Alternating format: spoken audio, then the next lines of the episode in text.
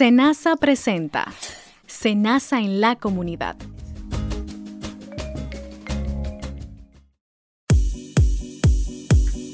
Bienvenidos una vez más a otra entrega de su programa Senasa en la comunidad. Les habla Diley Casuero en compañía de un gran colega, Luis Zorrilla, quienes le agradecemos su sintonía de siempre. Así es, Dileika, en su espacio dándole la bienvenida a todos nuestros radioyentes. Hoy tenemos temas de suma importancia para cada uno de ustedes, aliados de nosotros. Temas como la planificación familiar, que trae mucha confusión, y hoy le traemos un tema cargado de la planificación familiar. Vamos a estar abundando de qué es, cuáles son los métodos, cuáles son los beneficios de esta. Tenemos una invitada especial que va a estar hablando de este tema y también en su sección Estamos para ti vamos a hablarle de cómo mantener el riñón en un buen estado, Dileika. Así es, Luis Zorrilla. Recuerden también todos y cada una de las informaciones que aquí damos eh, nuestras redes sociales está a la disposición de ustedes. Nuestra plataforma de página web también en www.arscenasa.gov.do. En nuestras redes sociales, tanto Twitter como Facebook, arroba ARSCenasaRD. Y nuestros centros de contacto es el 809-701-3821 y desde el interior sin cargos el 1-809-282-77. Así es, Luis. Y damos inicio formal de este tema, que aunque tenemos una experta en dicho tema, y la vamos a dar a conocer más adelante. Luis, lo primero que tenemos que preguntarnos es, ¿qué es la planificación familiar? ¿Cuáles son los métodos de la planificación familiar? Y ciertamente estos son aquellos elementos, insumos, pudiera decirse que hasta prácticas y procedimientos que pueden ser usados tanto por hombres como por mujeres para impedir o reducir la posibilidad de un embarazo. En, nuestra investigación estuvimos eh, indagando que la Organización Mundial de la Salud considera que la planificación familiar permite a las personas tener el número de hijos que desean y determinar el intervalo entre los embarazos. O sea, que es un excelente eh, para esta planificación. Se logra esta mediante la aplicación de métodos anticonceptivos y tratamiento de la esterilidad. Así es. También, eh, añadiéndole esa parte que tú mencionas ahí, la promoción de la planificación familiar y el acceso a todos estos métodos que acabas de mencionar esos métodos anticonceptivos preferidos para la mujer y las parejas que resulta esencial para lograr el bienestar y la autonomía de la mujer misma. También algunos métodos de este tipo de planificación familiar, como los preservativos, ayudan a prevenir la transmisión del VIH y otras infecciones de transmisión sexual.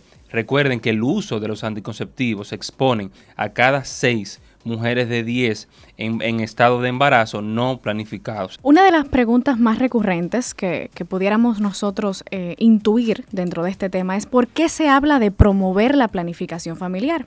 Y es que, como explica la Organización Mundial de Salud, se calcula que en los países en desarrollo, unos 222 millones de mujeres desean posponer o detener la procreación, pero no utilizan ningún método anticonceptivo. O sea, ¿cómo puedo evitar si realmente no utilizo nada que me ayude a prever? Si no me protejo. Así es. Entonces, ¿cómo puede afectar una falta de la planificación familiar en, un núcleo familiar? Bueno, pues aminora el crecimiento insostenible de una población y los efectos negativos que éste acarrea, por ejemplo, sobre la economía ante un desequilibrio de un exceso de embarazos, puede perjudicar hasta aspectos del medio ambiente, esfuerzos nacionales y regionales por alcanzar el desarrollo de estos pueblos. O sea, por eso es que el Estado trabaja mucho con la regularización de esto. Y de acuerdo al mapa de embarazos en adolescentes en República Dominicana del 2015, fue lanzado por la Vicepresidencia de la República, el Ministerio de Salud Pública, la Oficina Nacional de Estadística y el Fondo de Población de las Naciones Unidas. Esta última institución establece que la República Dominicana se encuentra entre los cinco países con mayor proporción de embarazos en adolescentes de América Latina. Así que este tema vamos a verlo desde el punto de vista de los embarazos en adolescentes y de prever enfermedades potenciales de transmisión sexual.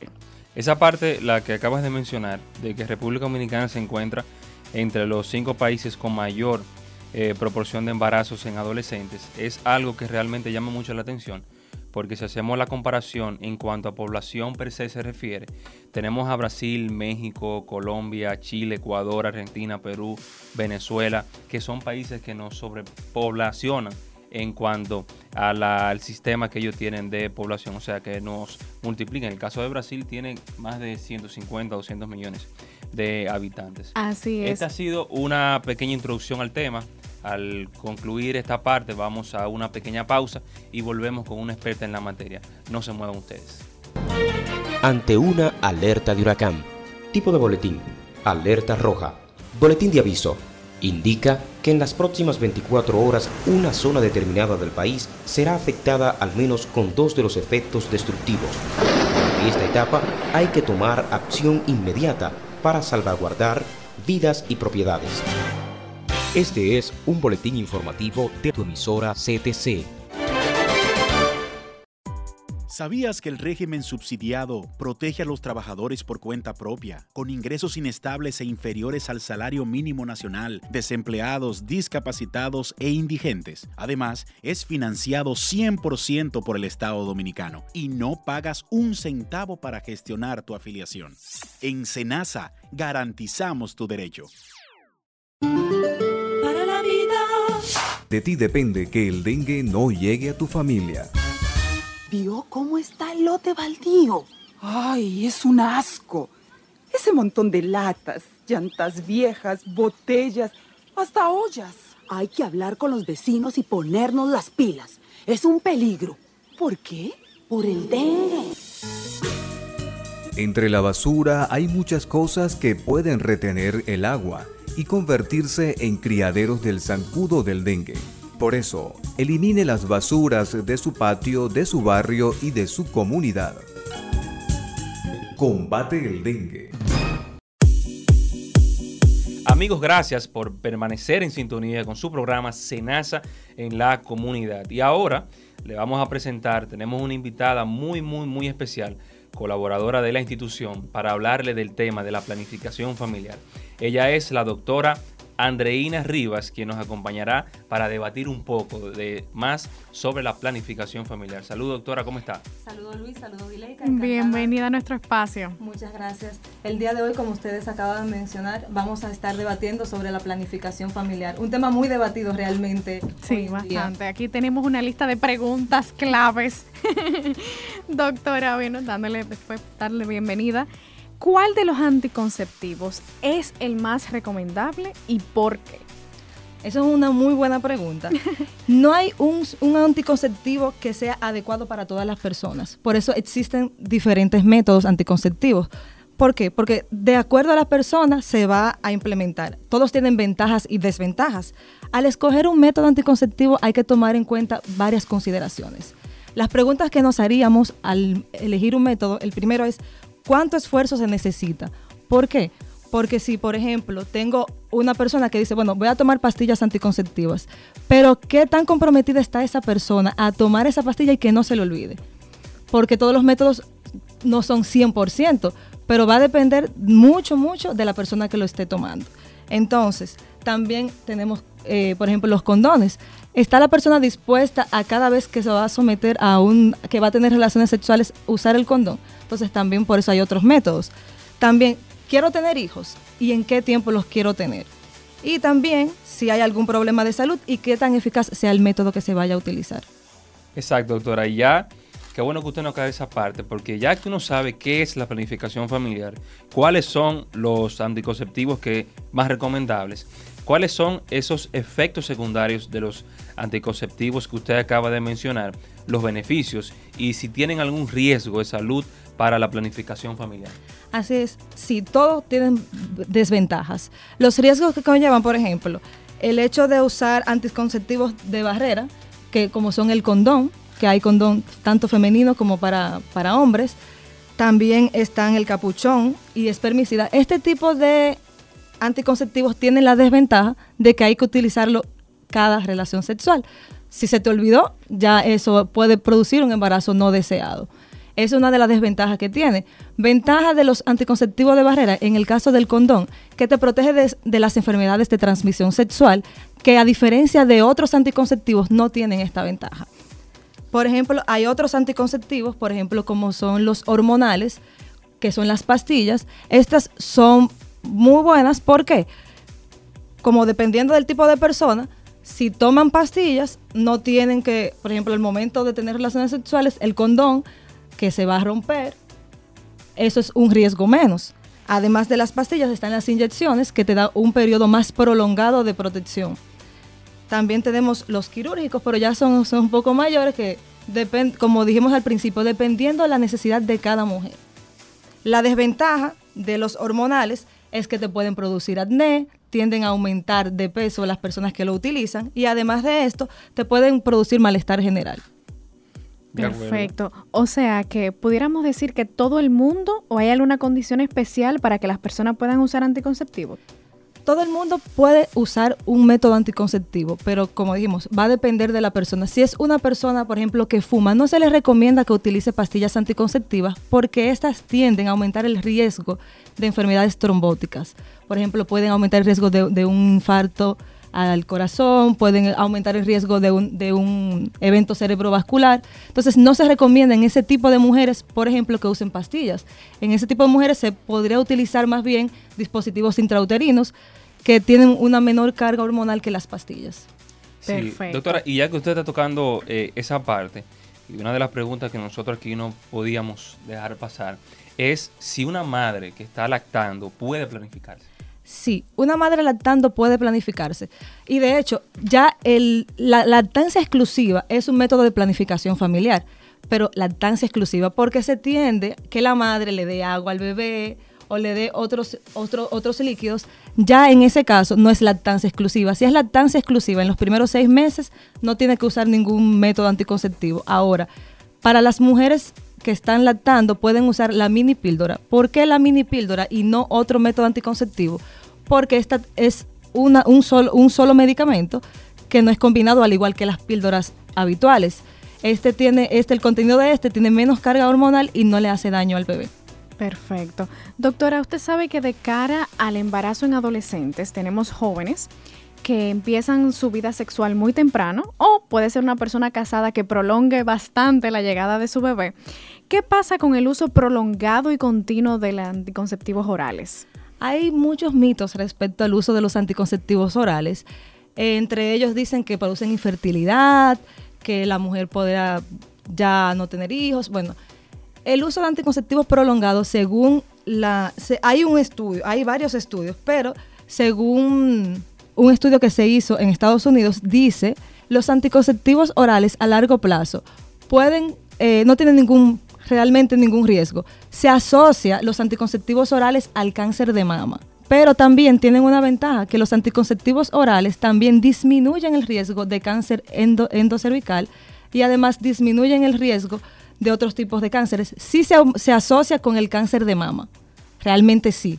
No hay un, un estudio definitivo que diga con certeza que, que lo estimula, pero sí, disminuye cáncer cervicuterino y el cáncer de ovario también, pero el cáncer de, mama es estimulado por los anticonceptivos orales. Perfecto. Recuerden amigos que estamos con la doctora Elba Rivas, que estamos abundando y haciéndole una serie de preguntas muy interesantes sobre el tema de la planificación familiar. Doctora, entonces, según lo que usted nos está diciendo, eh, ¿puede quedar estéril una mujer que haga el uso prolongado del anticonceptivo? No, no puede quedar estéril porque, por ejemplo, los anticonceptivos orales se utilizan por un tiempo. Inmediatamente la mujer suspenda el uso, en dos meses, un mes, la mujer puede quedar embarazada perfectamente. No, no tiene que ver. Eso simplemente son mitos. Muy, muy grande. Sí, sí, Una penúltima pregunta, doctora. ¿Los métodos de implantes para la planificación familiar aumentan el riesgo de un embarazo ectópico? Ese es otro mito también. ¿Por qué? Porque, por ejemplo, el DIU se asocia, dice que se asocian a embarazos ectópicos, pero no es exactamente el DIU. Ahora, si el, si el dispositivo está mal colocado, tiende a producir infecciones. Las infecciones sí son las que provocan un embarazo ectópico, pero de por sí el, el método anticonceptivo no produce embarazos ectópicos, no se asocia. En esa parte, doctora, sería bueno que usted aclarara a nosotros y a todos los amigos que nos están sintonizando en este momento, ¿qué es un embarazo ectópico? Un embarazo ectópico es el embarazo que se da fuera del que se da fuera del óvulo. Por ejemplo, el óvulo es, es fecundado y se va a las trompas. Este embarazo se queda fuera, de, fuera del óvulo en, las, en una de las trompas uterinas, no se anida donde corresponde. Ese embarazo se llama ectópico porque está fuera, está en las trompas. Entonces, eso, eso es lo que se llama un embarazo ectópico. Ok. Doctora, eh, ¿cuál de las coberturas de, de, SENASA, cuál es la cobertura que SENASA tiene realmente en la planificación familiar de acuerdo al catálogo PDCS 3.0? Recordarles amigos que el catálogo no, PDCS no es más que aquel listado que tiene de cobertura todos aquellos afiliados que están en el régimen subsidiado. O sea, es un listado en el cual contiene todas las coberturas que usted como afiliado de la institución del régimen subsidiado le corresponde por ley. Bueno, la cobertura que SENASA ofrece, de acuerdo al catálogo PDCS, es una cobertura ilimitada de consultas, medicamentos y actos quirúrgicos y anestésicos y el material gastable que se utilice en este. Como la planificación familiar es un derecho de la salud sexual y reproductiva, en el contrato marco firmado entre SENASA y el Servicio Nacional de Salud, está establecido como uno de los programas de prevención y promoción de las enfermedades. Por tanto, se facilitan de manera gratuita a, en todos los centros de atención primaria y en el nivel complementario.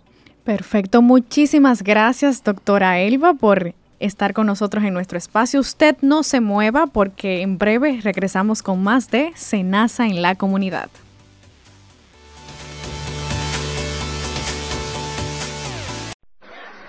Vecina, buenas tardes. Regáleme un galón de agua, por favor.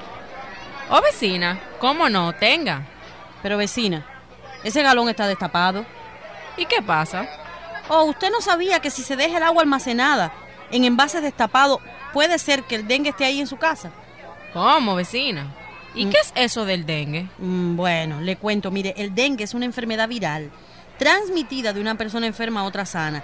Y eso es a través de una picada de mosquito, de un mosquito, creo que se llama Aedes aegypti. Ajá, vecina.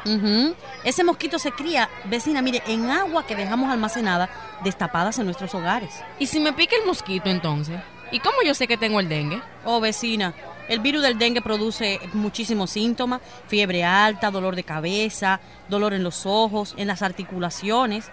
Vecina, pero yo no sabía nada de eso. Entonces ya usted sabe, si siente esos síntomas del dengue, tome mucho líquido y vaya de una vez al médico, ¿eh? Recuerde, nunca tome aspirina, solo acetaminofén. La prevención del dengue comienza con el almacenamiento adecuado del agua en nuestros hogares. Para lograrlo, se debe untar con cloro las paredes de los tanques o envases por encima del nivel del agua y mantener estos recipientes bien tapados. Un mensaje de tu radio CTC. Vicepresidencia de la República. Si estás afiliado al régimen subsidiado, busca tu carta de afiliación en las oficinas de SENASA o en nuestros centros de atención en los hospitales para que puedas recibir los servicios de salud sin costo alguno. En SENASA garantizamos tu derecho. La rabia es una enfermedad transmitida a las personas por el contacto con saliva de animales infectados por el virus de la rabia, a través de mordeduras, arañazos o lameduras en heridas abiertas. Si has sido mordido por un perro o gato, de inmediato, lava y limpia la herida con agua y jabón y acude al centro de salud más cercano a tratar la herida y reporta los datos del animal agresor, nombre, dirección y teléfono del dueño. Si es un animal callejero desconocido, infórmalo al personal de salud. Ministerio de Salud Pública.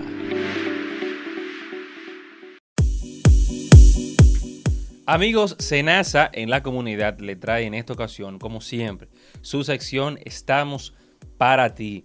Y no es más, hoy le traemos un tema muy importante, que no es más de cómo mantenemos nuestro riñón en un buen estado. Debemos de tener siempre cuidado con, el cuidado de lo que es el riñón ya que las funciones que lleva a cabo son muy importantes para nuestro organismo. El riñón filtra la sangre y extrae las sustancias tóxicas del organismo. A través de la orina se elimina los elementos que nos hacen daño, así como el agua y las sales minerales en exceso, además de mantener el equilibrio interno de forma constante, lo que por esta parte nos permite el correcto funcionamiento de todas las células del cuerpo, entre otras funciones que tiene el mismo riñón. Pero, ¿cómo nosotros cuidamos un buen riñón? ¿Qué debemos hacer? ¿Cómo lo mantenemos en un buen estado? Eh, lo primero es que uno debe de tener presente es que tenemos que tener una dieta controlada. Tenemos que reducir el consumo de sal, evitar las bebidas azucaradas, esa dilecia que tantos nos gustan, como la Coca-Cola, por ejemplo.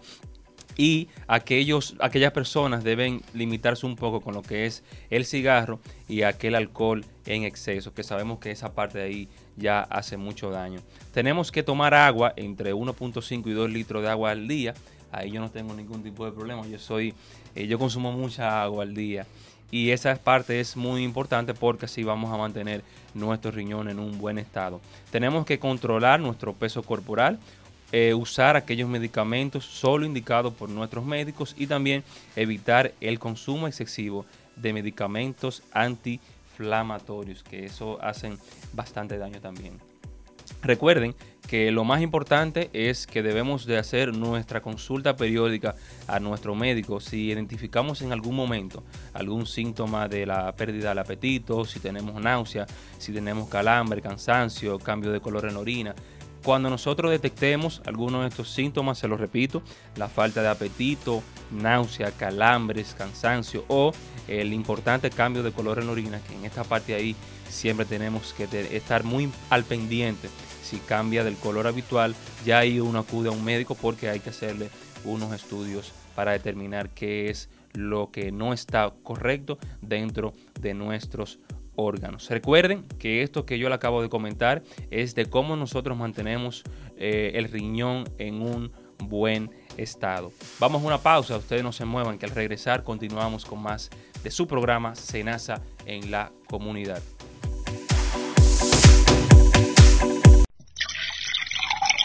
Usa responsablemente el recurso agua.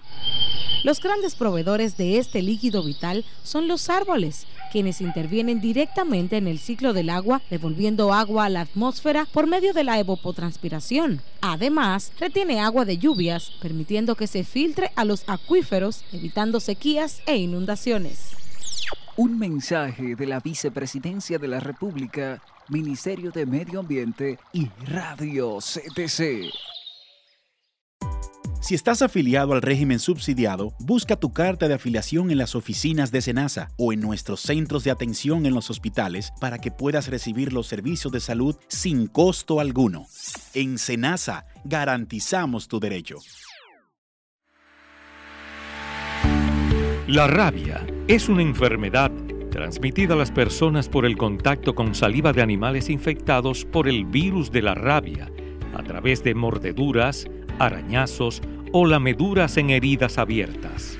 Si has sido mordido por un perro o gato, de inmediato, lava y limpia la herida con agua y jabón y acude al centro de salud más cercano a tratar la herida y reporta los datos del animal agresor, nombre, dirección y teléfono del dueño. Si es un animal callejero desconocido, infórmalo al personal de salud. Ministerio de Salud Pública.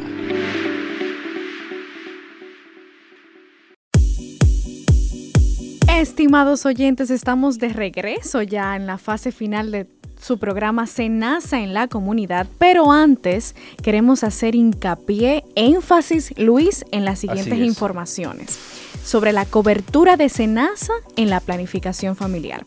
Atentos a lo siguiente.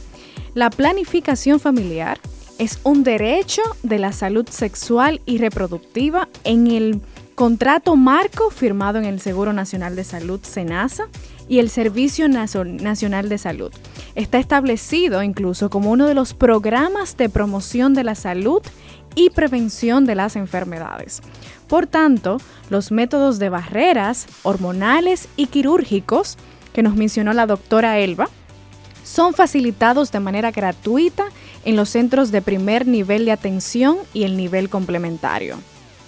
Así es, recuerde también que los métodos anticonceptivos más recomendables que deben tener presente que no todos estos métodos, como le explicaba la doctora Rivas, no tienen el mismo efecto en, en, las mujeres, por lo que es esencial que el médico evalúe cuál es el más recomendable para la mujer.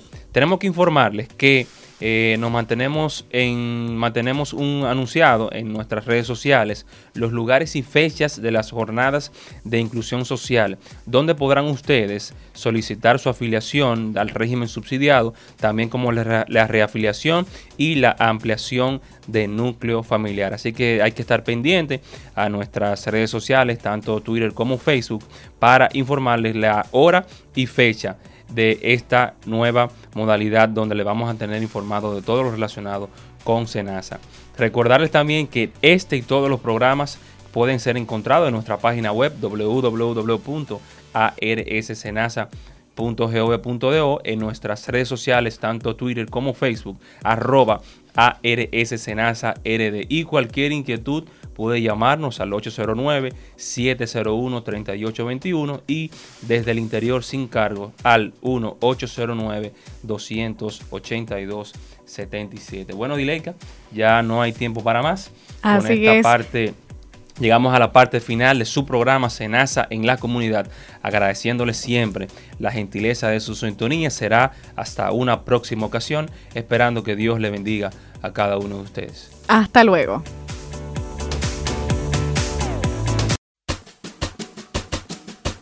Senasa presentó Senasa en la comunidad.